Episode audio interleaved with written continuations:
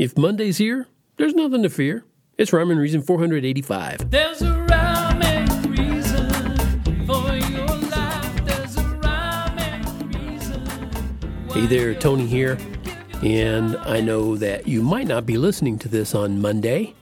And as I'm recording this, it's not Monday. But when I wrote this, uh, wrote my notes for this, it was Monday. And so it kind of was relevant at the time. And it's still relevant because, you know, you may have noticed Monday rolls around, oh, just about every week, I think. Seems like in this day and age, there wouldn't be as much dread about it, though. When I was searching for something this morning online, I noticed the phrase Monday's here was a popular search term on Google. So I got distracted and I clicked on it to see why that was a popular search term. Well, it seems like people still don't like when Monday is here. And about three fourths of the, the posts and images I saw for that search term were, you know, about dread. And I think one of the funniest that I saw was um, a meme. And I know you know what that is by now. Surely you know what a meme is, right? It's kind of like a little digital poster that somebody puts words into a picture and makes it funny. Anyway, there was this one that said, If Monday had a face, I'd punch it. That's somebody I think that doesn't like his job. But there was another group of people who seemed to be the encouragers, you know, and they said things like, When life gives you Monday, dip it in glitter and sparkle all day.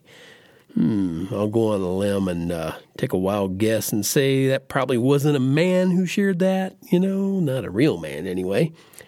And I guess I'm just not up on who's working where these days because I figured there were enough people working the non traditional schedules these days. You know what I mean? The not the nine to five so much. In other words, um, Monday through Friday jobs. But it, it appears most people still do that. Well, where do you fit into this?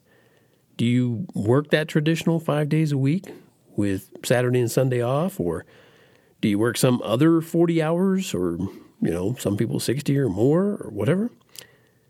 Well, regardless, wherever you fit in, I hope your week starts off great each Monday, if it's not Monday right now. And I hope it soars from there, your week does. And Monday is another chance to say, I hope you have a mighty awesome day and use your gifts to serve your fellow man in ways that you should know only you can. I'll leave you with that. And this is Tony from TonyFunderberg.com. That makes sense, right? Tony from TonyFunderberg.com.